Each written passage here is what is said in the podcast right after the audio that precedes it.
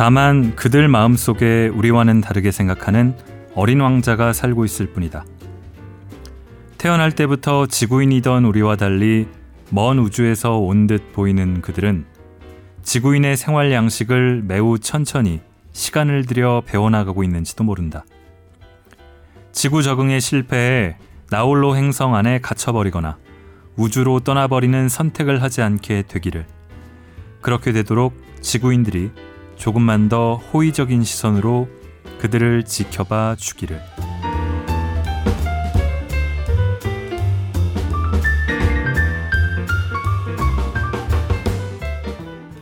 골라듣는 뉴스룸 책낸 순간 북적북적입니다. 저는 심영구 기자입니다. 누구에게는 친근하고 재치 있는 표현이고 또 뭐 부드럽고 위트 있는 농담 같은 말이 누구에게는 비수가 돼 꽂힐 수 있습니다. 하루에도 우리는 얼마나 서로에게 상처를 입히고 또 상처 받을까요? 연초에 읽은 책의 제목처럼 어, 말이 칼이 되기 십상입니다. 동네 바보 형이라는 말이 그렇습니다. 예능 프로그램에서 또 그 영향을 받아서 일상에서도 흔하게 누굴 놀리듯 말하는 그런 말. 아마 한 번도 그 동네 바보 형이 자신이나 자기 가족을 가리킨다고 생각해 본 적이 없었기 때문 아닐까요? 저도 이번에서야 생각해 봤습니다. 오늘 가져온 책은 한국에서 10년째 발달 장애를 가진 아이의 엄마로 살고 있는 류승현 작가가 쓴 사양합니다. 동네 바보 형이라는 말입니다. 낭독을 허가해준 출판사 푸른숲과 유 작가님께 감사드립니다. 첫머리에 읽은 글은 책의 프롤로그의 한 대목입니다. 지구인은 뭐 저 같은 필남 필부들 얘기고요. 어린 왕자는 우리와는 조금 다르게 생각하는 류 작가의 아들 같은 이들입니다. 그들을 조금만 더 호의적인 시선으로 지켜봐 달라는 게 작가의 아주 소박한 주문입니다. 어떤 아이이기에 그런 걸까요? 짐작하셨듯이 장애가 있는 아이. 류 작가는 쌍둥이를 낳았는데 그 중에 한 명이 그랬습니다. 그때부터 한 번도 경험해 보지 못했던, 사실 들어본 적도 없었던 장애아 부모의 삶이 시작됐습니다. 대강 짐작만 합니다. 혹은 넘겨짚습니다. 얼마나 불행하겠니? 하고 값싼 동정심을 갖기도 합니다. 그런데 많이 다릅니다. 먼저 힘든 것과 불행한 것은 다르다. 라는 글을 읽겠습니다.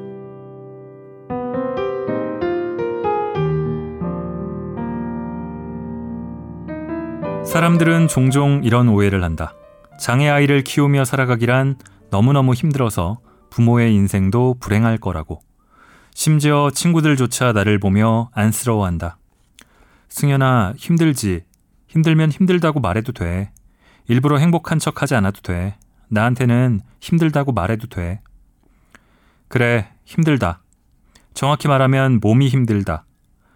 남들은 출산 후 몇 년만 고생하면 졸업하는 갓난아기 뒷바라지를 10년 동안 하고 있으니 체력이 달린다. 갓난아기는 작기라도 하지 키는 140cm에 육박하고 몸무게도 30kg이 넘는 초등학생 어린이의 수발을 드는 게 만만한 일은 아니다.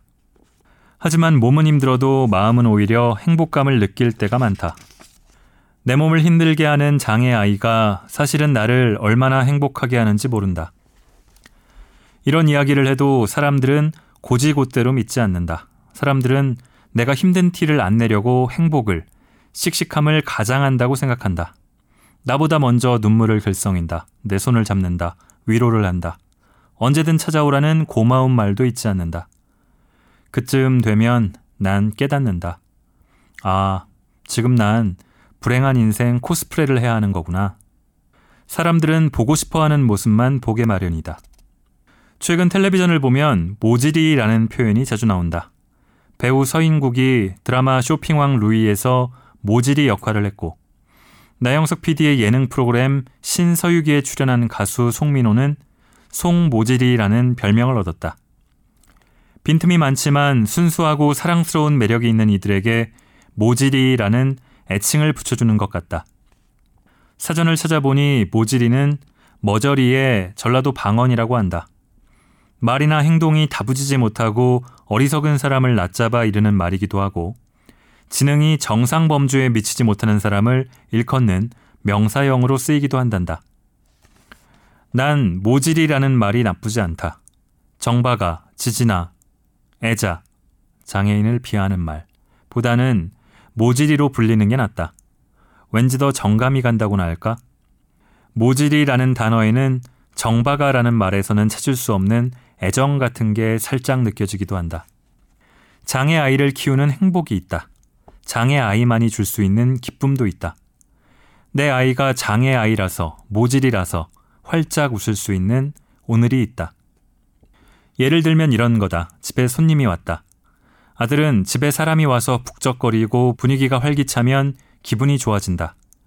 그러다 손님 중 누군가가 화장실에 가거나 물을 마시려고 일어난다. 손님이 집에 가려 한다고 생각한 아들은 갑자기 다급한 표정을 지으며 손님들이 입고 온 외투를 양손 가득 안는다. 질질 끌고 가서는 부엌에다 휙 하고 던져놓는다.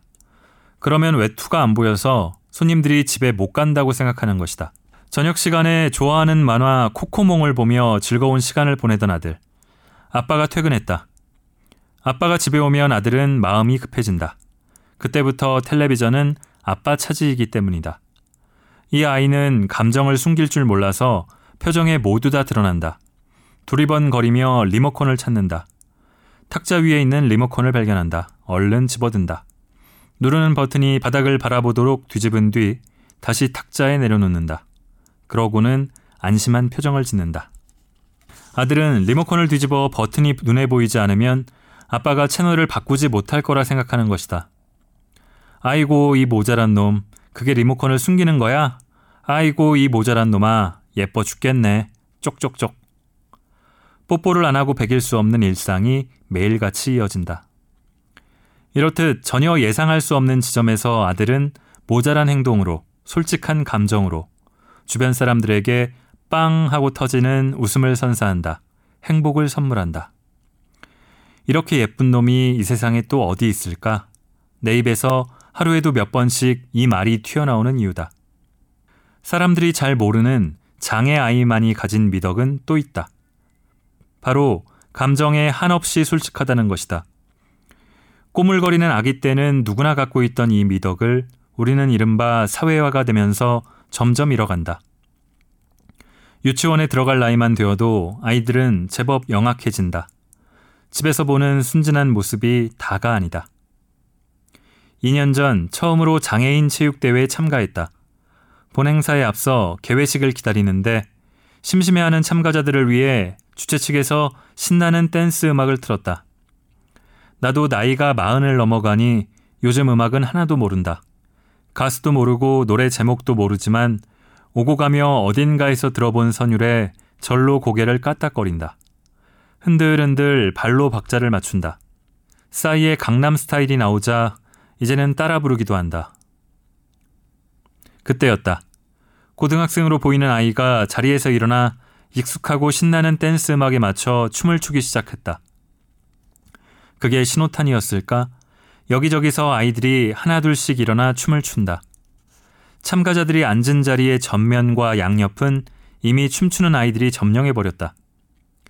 장애 아이와 함께 온 부모와 형제자매들이 자리에 앉아 발을 까딱거리며 남들에게 들리지 않을 정도로 조용히 노래를 따라 부를 때 장애 아이들은 신나는 음악에 몸을 맡기고 흥겨운 마음을 그대로 표현하는 솔직함을 택했다.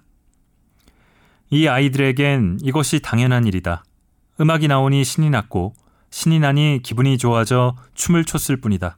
잘 추는 것도 아니다. 텔레비전에 나오는 아이돌의 세련된 칼 군무는 기대할 수 없다. 단지 흐르는 음악에 몸을 맡긴다는 느낌이랄까? 하지만 그 모습은 정말이지 환상적이었다. 나는 입이 떡 벌어졌다. 난생 처음으로 마주한 낯선 광경은 나에게 감동을 주었다. 나는 물론이고 친구와 지인들은 기분이 좋아 춤을 추고 싶어도 아무 데서나 추지 않는다. 아니, 춤을 추지 못한다는 게 정확한 표현이겠지. 남들 눈치를 봐야 하니까. 하지만 발달 장애가 있는 이 아이들은 달랐다. 자신의 감정에 솔직했다. 속마음을 표현하는 데 있어 거리낌이 없었다.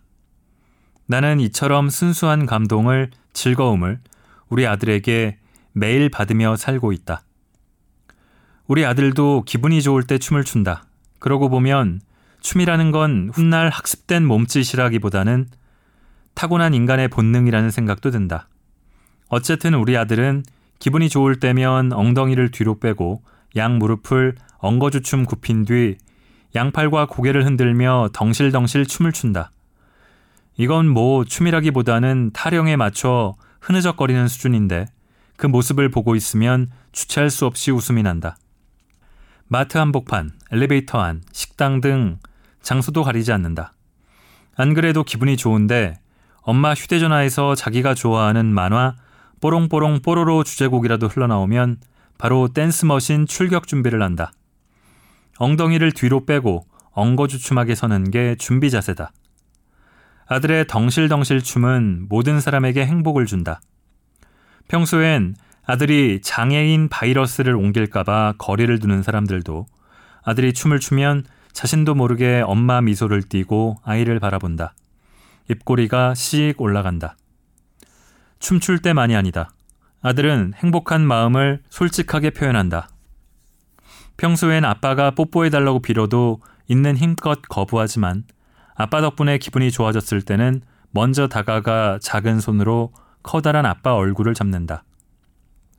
그러고는 뽀뽀를 한다. 아빠가 운전해서 재미난 곳에 놀러 왔으니 고마워요. 라는 마음의 표현이다. 아들은 목욕탕에 갔을 때, 놀이터에 갔을 때, 계란 과자를 받을 때처럼 기분이 좋으면 마치 보상처럼 아빠에게 뽀뽀를 선물한다. 해달라고 빌어도 해주지 않던 뽀뽀. 그런 뽀뽀를 받은 아빠는 감동한 나머지 아이를 부서져라 껴안고 침 범벅이 될 때까지 놔주지 않는다. 아빠한테 당했다고 느낀 아들은 잉 하며 한동안 아빠를 거부한다. 하지만 얼마 지나지 않아 기분이 좋아지면 다시 또 찾아와 뽀뽀뽀. 그리고 또 잉. 다시 또 뽀뽀뽀. 무한 반복이다.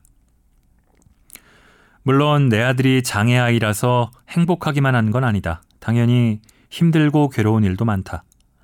장애가 없는 아이 부모보다 행복이 두 배 정도 많다면 힘든 일은 대략 10배쯤 많은 것 같다.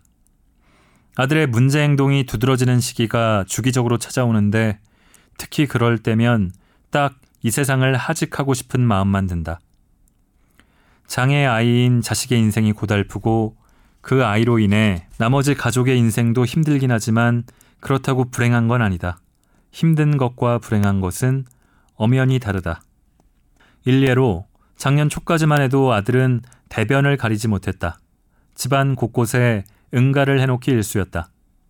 나는 설거지를 하다가도 어디선가 익숙한 냄새가 난다 싶으면 재빨리 물티슈를 들고 출동을 했다.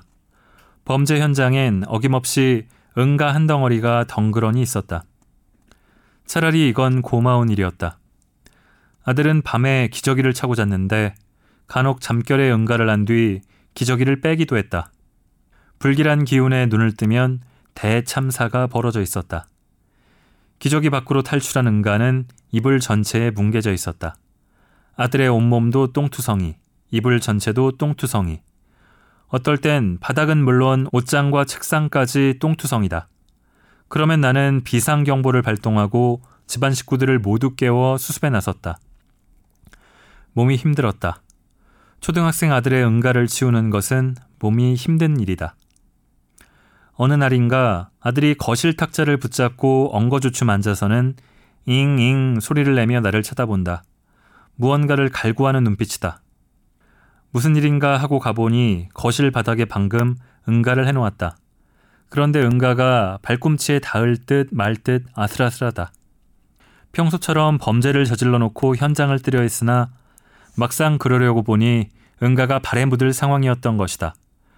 응가가 몸에 묻으면 안 된다는 걸 인지하고 있는 아들은 이러지도 저러지도 못하고 엉거주춤하게 앉은 상태로 잉잉 하면서 엄마에게 도움을 요청한 것이다. 나는 또다시 물티슈를 들고 출동해 응가를 치워야 했지만 그게 뭐 어쨌단 말인가 이렇게 예쁜 짓을 하는데 이렇게 예상치 못했던 대목에서 웃음을 주는데 모질이면 어때? 모질이라서 모질이만이 줄 수 있는 행복과 웃음이 있다. 내 아들이 모질이라서 나는 오늘도 행복하다. 진심으로. 죄송합니다. 대신 안녕하세요. 아들이 초등학교 1학년 때의 일이다. 사건 사고 많은 1학기를 끝내고 학교 생활에 무사히 적응해 2학기를 잘 보내고 있던 어느 날 같은 반 엄마들이 교육부에 우리 아들을 퇴학 처리해달라는 진정 움직임을 보이고 있다는 이야기를 전해 들었다. 학년 초 학교라는 새로운 환경에 적응하지 못하고 부정적인 감정이 치밀 때마다 옆에 친구를 할퀴곤 했던 행동이 문제가 되었다. 아들의 할퀴는 행동은 엄마들 입을 타고 소문이 점점 부풀어 올랐다. 소문이 돌고 돌아 내 귀에 들어왔을 때 우리 아들은 이미 무찔러야 할 괴물쯤으로 둔갑돼 있었다. 아들의 공격 행동은 어찌해야 좋을지 모를 정도로 난감한 문제였다. 초등학교에 갓 입학한 3월, 나는 매일 아침 교실에 아들을 들여보내고 하교 시간 5분 전부터 복도에서 대기하다 종소리가 울리면 아이를 데리고 나왔다. 어떤 날은 담임 선생님에게, 어떤 날은 특수반 선생님에게, 그날그날 아들이 학교에서 한 일을 전해 들었다. 입학하고 며칠 동안은 수업 시간에 착석을 잘했는지 여부가 주된 화제였다. 나는 선생님들 입에서 무슨 말이 나오든 감사합니다, 감사합니다 라는 말만 되풀이했다. 착석이 가능해져서 한결 마음을 놓자마자 새로운 문제가 발생했다. 바로 할퀴기였다. 동환이가 오늘 누구 팔을 할퀴었어요. 누군가를 할퀴었다는 얘기를 들을 때마다 가슴이 철렁 내려앉았다. 매일 조마조마한 마음으로 학교를 보냈고 2, 3일에 한 번씩 별로 자라지도 않은 아이의 손톱을 바짝 깎았다. 친구를 핥히는 것은 아주 심각한 문제였다. 차라리 자해를 하는 게 나았다. 나는 아들이 옆에 앉은 친구를 핥히었다는 얘기를 듣는 날이면 그 아이의 엄마에게 연락을 해 고개 숙여 사과를 했다. 죄송합니다. 죄송합니다. 진심으로 죄송합니다. 학교에서도 할퀴는 행동에 대한 엄격한 훈육이 이루어졌다. 친구를 할퀴는 일이 몇 번 반복되자 담임 선생님도 특수반 선생님도 아들이 언제 어떤 상황에서 손톱을 세우려 하는지 감을 잡았다. 일이 발생하기 전 안 돼! 라고 단호하게 말해서 제어를 했고 일이 발생하고 나서는 복도 옆 교사 휴게실로 데리고 가서 혼을 냈다.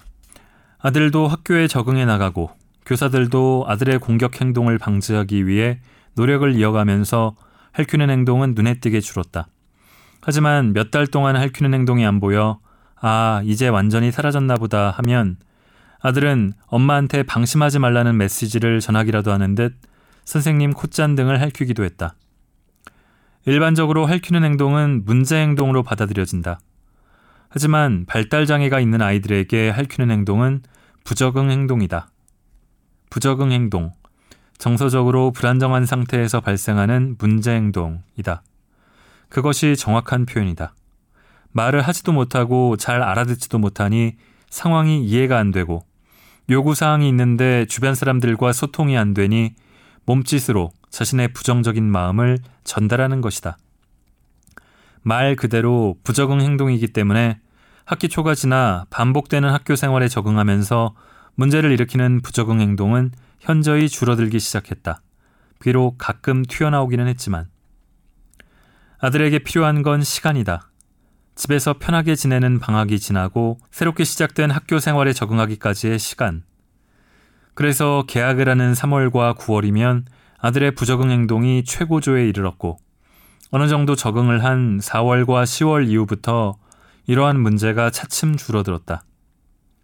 그러다 학기가 끝나가는 7월과 12월 즈음엔 이보다 더 착한 어린이가 없다 싶을 만큼 호전되었는데 딱 그럴 때쯤 방학을 했다. 그리고 계약을 하면 다시 처음으로 돌아갔다.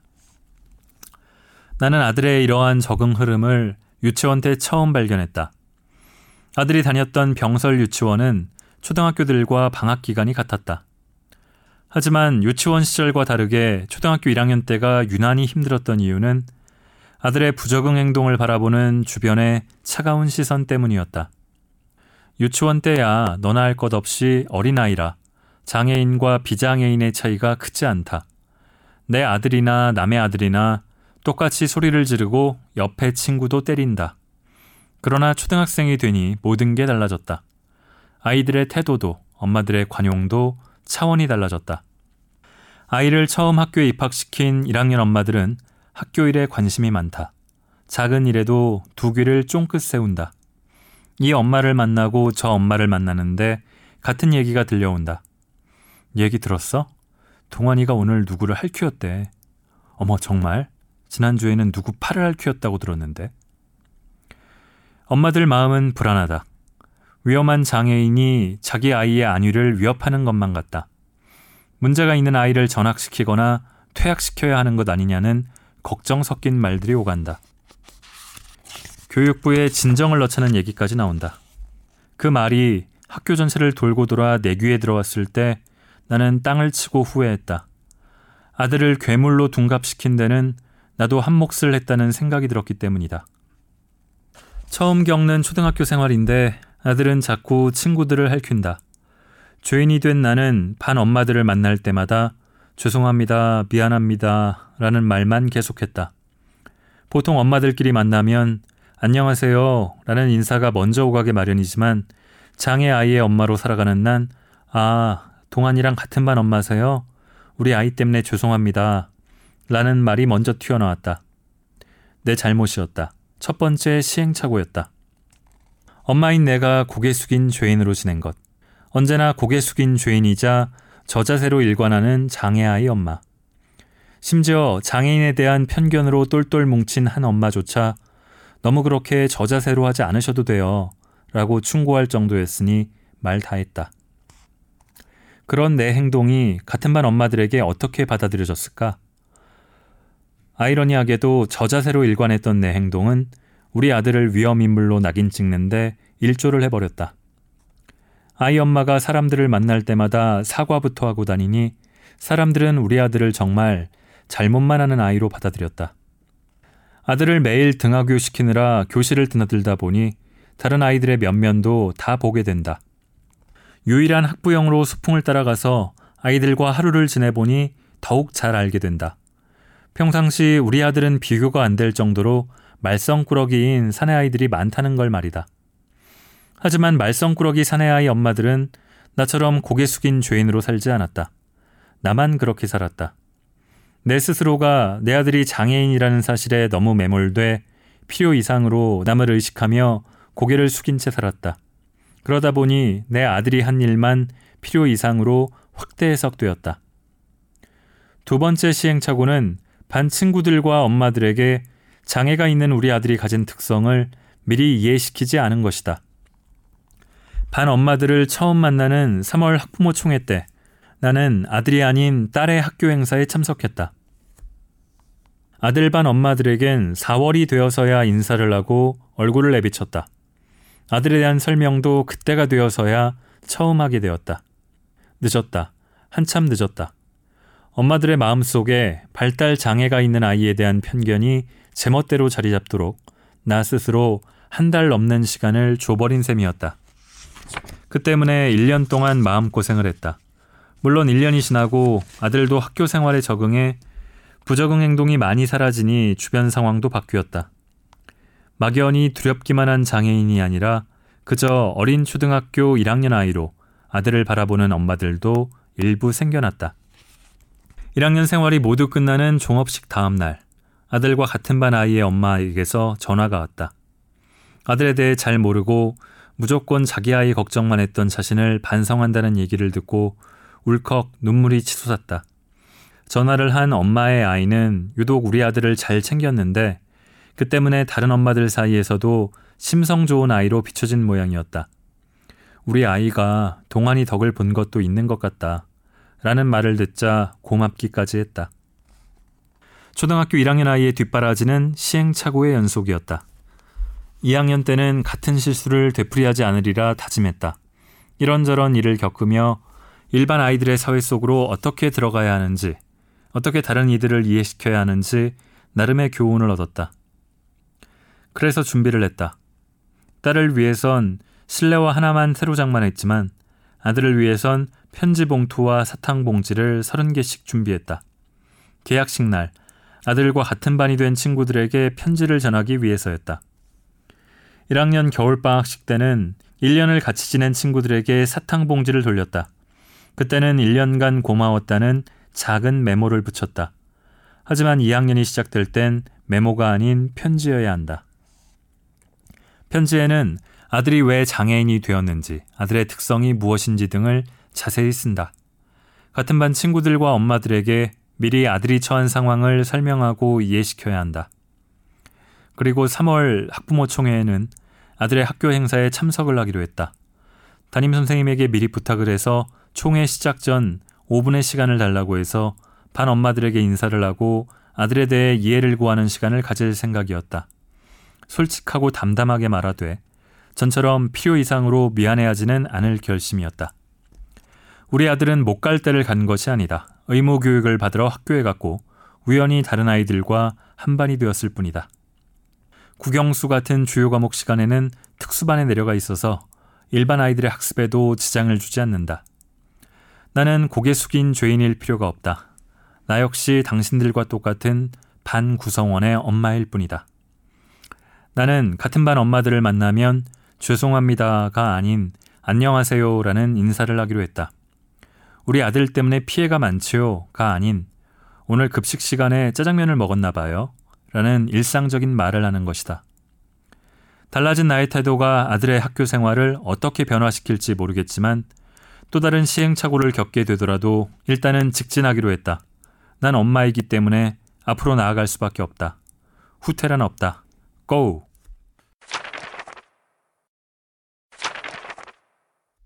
텔레비전에서 동네 바보형을 추방합시다.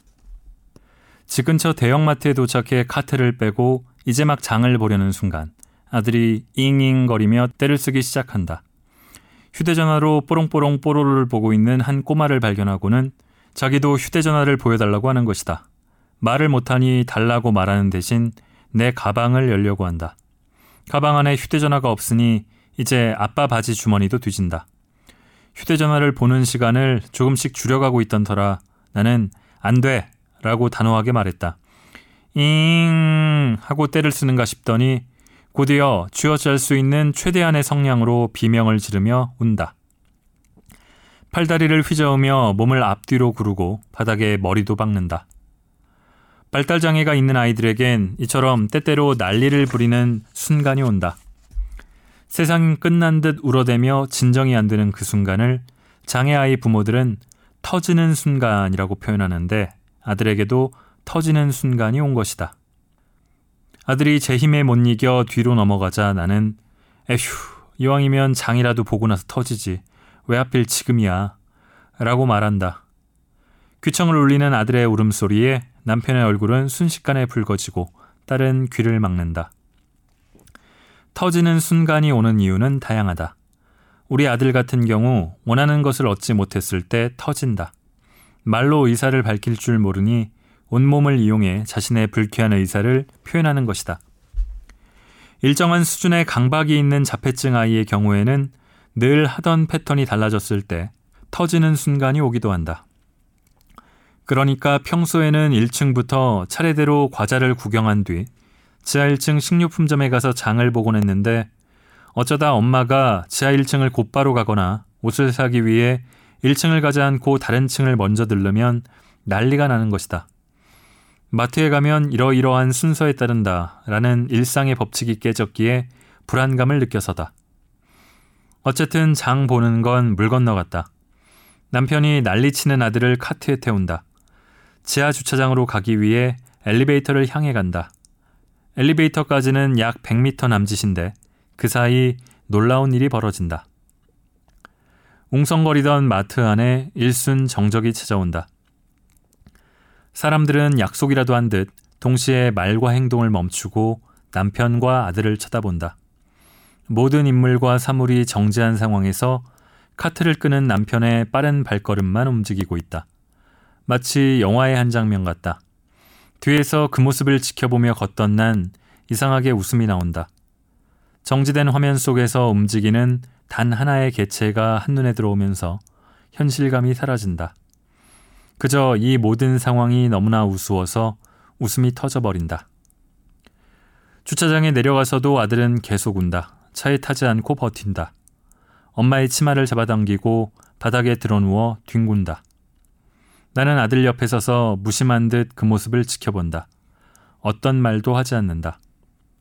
아들이 배워야 하기 때문이다. 울고 떼쓰는 것으로는 아무것도 얻을 수 없음을. 20분 넘게 그 난리를 치고 나서야 진정이 된다. 이제 스스로 일어난다. 엄마 손을 잡는다. 차를 타러 간다. 차에 타서는 잉 하며 내 얼굴을 잡고 자신의 볼에 갖다 댄다. 뽀뽀해 달라는 거다. 위로해 달라는 거다. 미워하지 말라는 거다. 이렇듯 아들에게 터지는 순간이 왔을 때 해결책은 하나다. 기다려주는 것이다. 하지만 마트 안에서는 그 기다림을 할 수 없다. 그 기다림을 할 수 없으니 장을 보지 못하고 발길을 돌릴 수밖에 없었다. 사실 나는 얼마든지 기다릴 수 있었다. 기다리기만 하면 진정이 된다는 걸 알고 있으니까.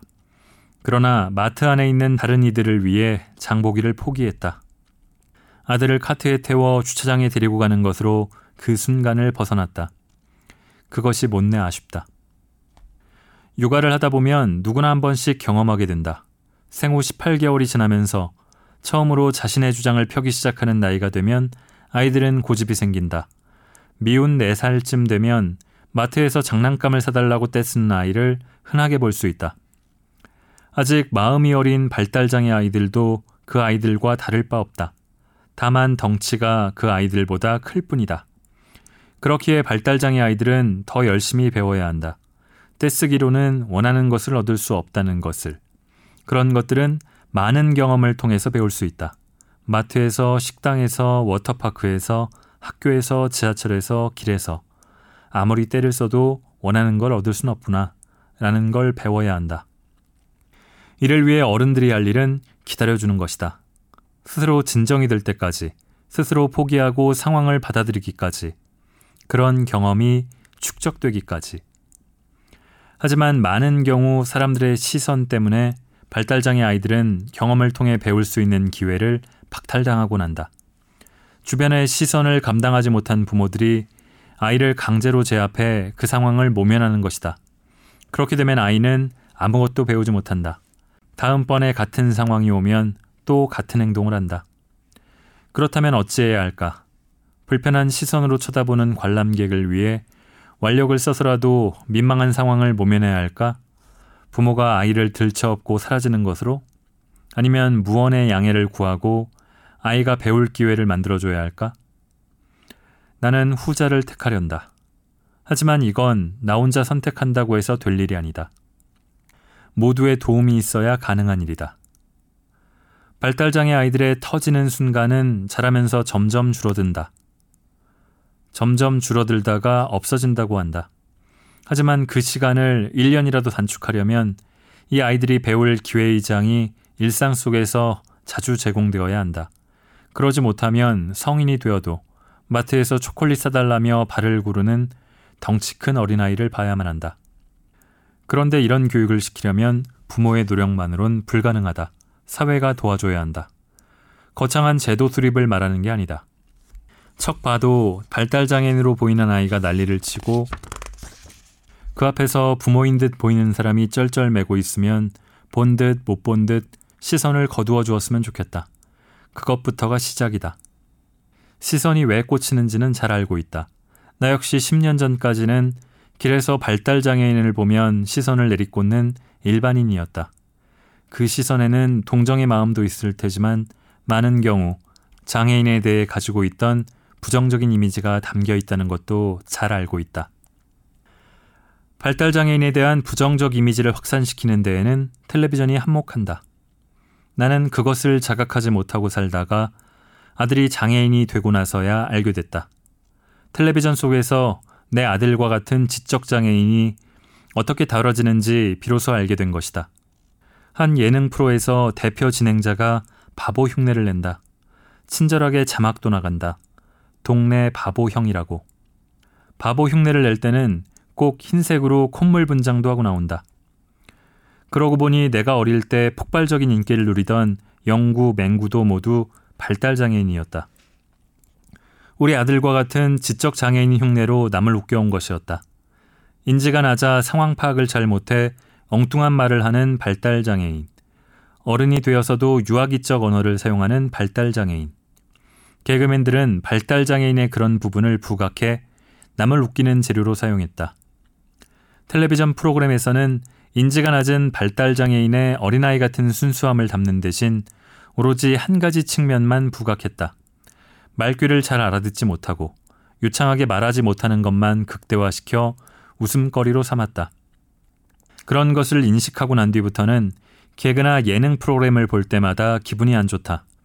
특히 예능계에서 영향력 있는 유명 진행자조차 아무렇지도 않게 동네 바보형이란 말을 내뱉는 것을 보면 화가 난다.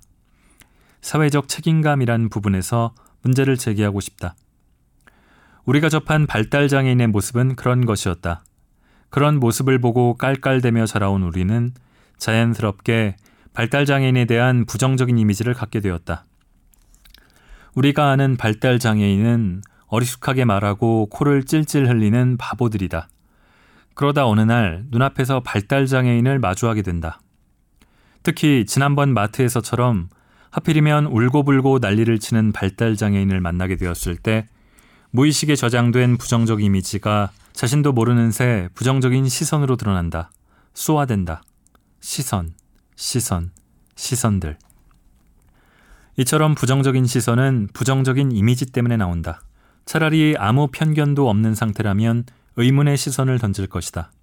좋은 이미지를 갖고 있다면 응원의 시선을 보낼 것이다. 하지만 나를 포함한 발달장애 부모들이 가장 힘들어하는 게 세상 사람들의 부정적인 시선이다.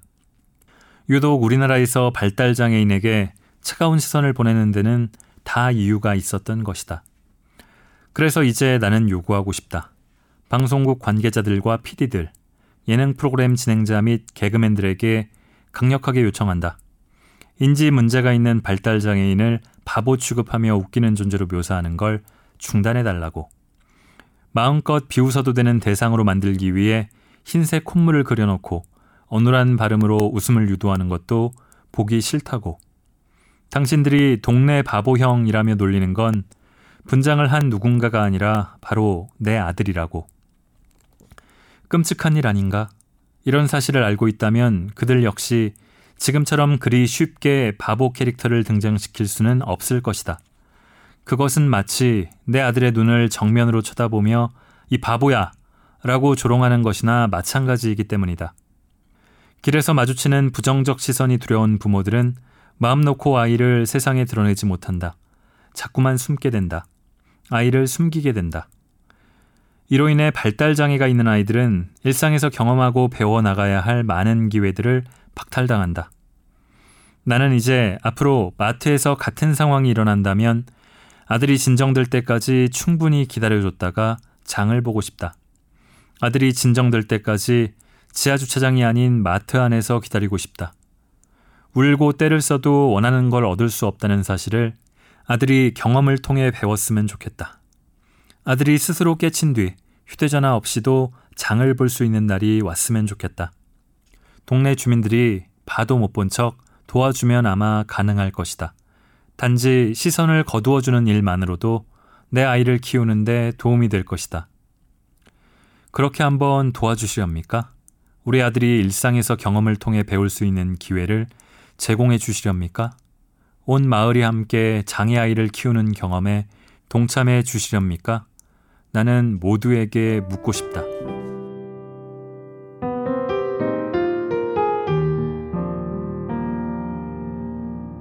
자, 저도 얼마 전 어, 동네에서 한 부부와 딸, 이세 가족이 걸어가는 걸 봤습니다.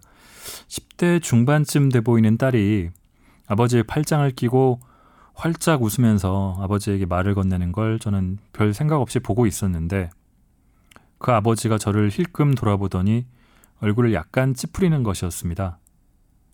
이 반발짝 옆에는 딸의 어머니, 그 아버지 분의 아내였겠죠. 그런 분이 계셨는데 그분의 얼굴도 꽤 어두웠습니다. 그 가족 중에 혼자 발랄하고 신나고 즐거운 거는 딸이었는데 장애가 약간 있는 것처럼 보였습니다. 제 시선을 아마 불쾌하게 느끼셨던 것 같습니다. 어, 그런 의도는 저는 없었다고 생각하는데 그렇게 보실 수 있다고도 생각합니다. 오죽하면 그러셨을까요? 그 장애가 있는 아이의 웃음은 참으로 해맑고 보는 저를 되게 기분 좋게 했는데 그냥 본 듯 못 본 듯 그렇게 바라볼 수 있을까요? 예. 다른 도움이 못 된다면 그런 정도라도 하는 생각을 해봤습니다. 또 이 발달 장애인을 비하하고 웃음거리로 삼는 개그 예능 프로그램 저도 뭐 이름이 이름인지라 뒤늦게지만 퍽 공감이 갔습니다. 자, 뭐 생각해보지 않았던 부분들을 되게 일깨워주고 돌아볼 수 있게 하는 책이었습니다. 음, 제가 읽은 부분 말고도 고개 끄덕이면서 읽을 수 있는 대목이 많으니까 기회 닿으면 읽어보셨으면 좋겠습니다. 자, 2주 전에 제가 읽은 책 고기로 태어나서 호방 여사님은 과연 읽으셨는지 궁금합니다. 어, 제가 굉장한 책이라고 소개한 것만으로는 좀 부족했던 것 같습니다. 이 부족한 능력 탓에 이 책을 그 책을 읽고 싶게끔 하고 싶었는데 그렇게 잘 하지 못한 것 같아서 아쉽습니다. 이 권혜리 기자가 지난주에 읽었는데 거기에 대한 댓글이 여러 달렸는데 제가 소개하는 게 좀 어색하긴 하지만 시차가 있으니까 제가 하겠습니다. 책 선정이 정말 제 취향이라는 스윙 999님. 뭐 제가 고른 책도 그러셨겠죠. 요즘 시기에 한 번쯤 생각해보면 좋을 주제, 공감 가고 좋았다는 C101님. 감사합니다. 담백하고 진솔하게 와닿았다. 기사 노동자의 삶이 녹록지 않을 텐데 글 쓰는 모습에 스스로를 돌아보았다는 요거트님. 제가 느꼈 저도 그 책을 읽었는데요. 딱 그 지점이네요. 감사합니다. 그리고 인스타그램에서 또 여러 덕담을 남겨주신 헬레나 채님. 저한테도 관심 부탁드립니다. 자, 날이 많이 더워졌습니다. 아, 모기 조심하시고요. 어디서든 시원한 한 주 보내셨으면 좋겠습니다. 다음 주에는 또 다른 새로운 책으로 찾아뵙겠습니다.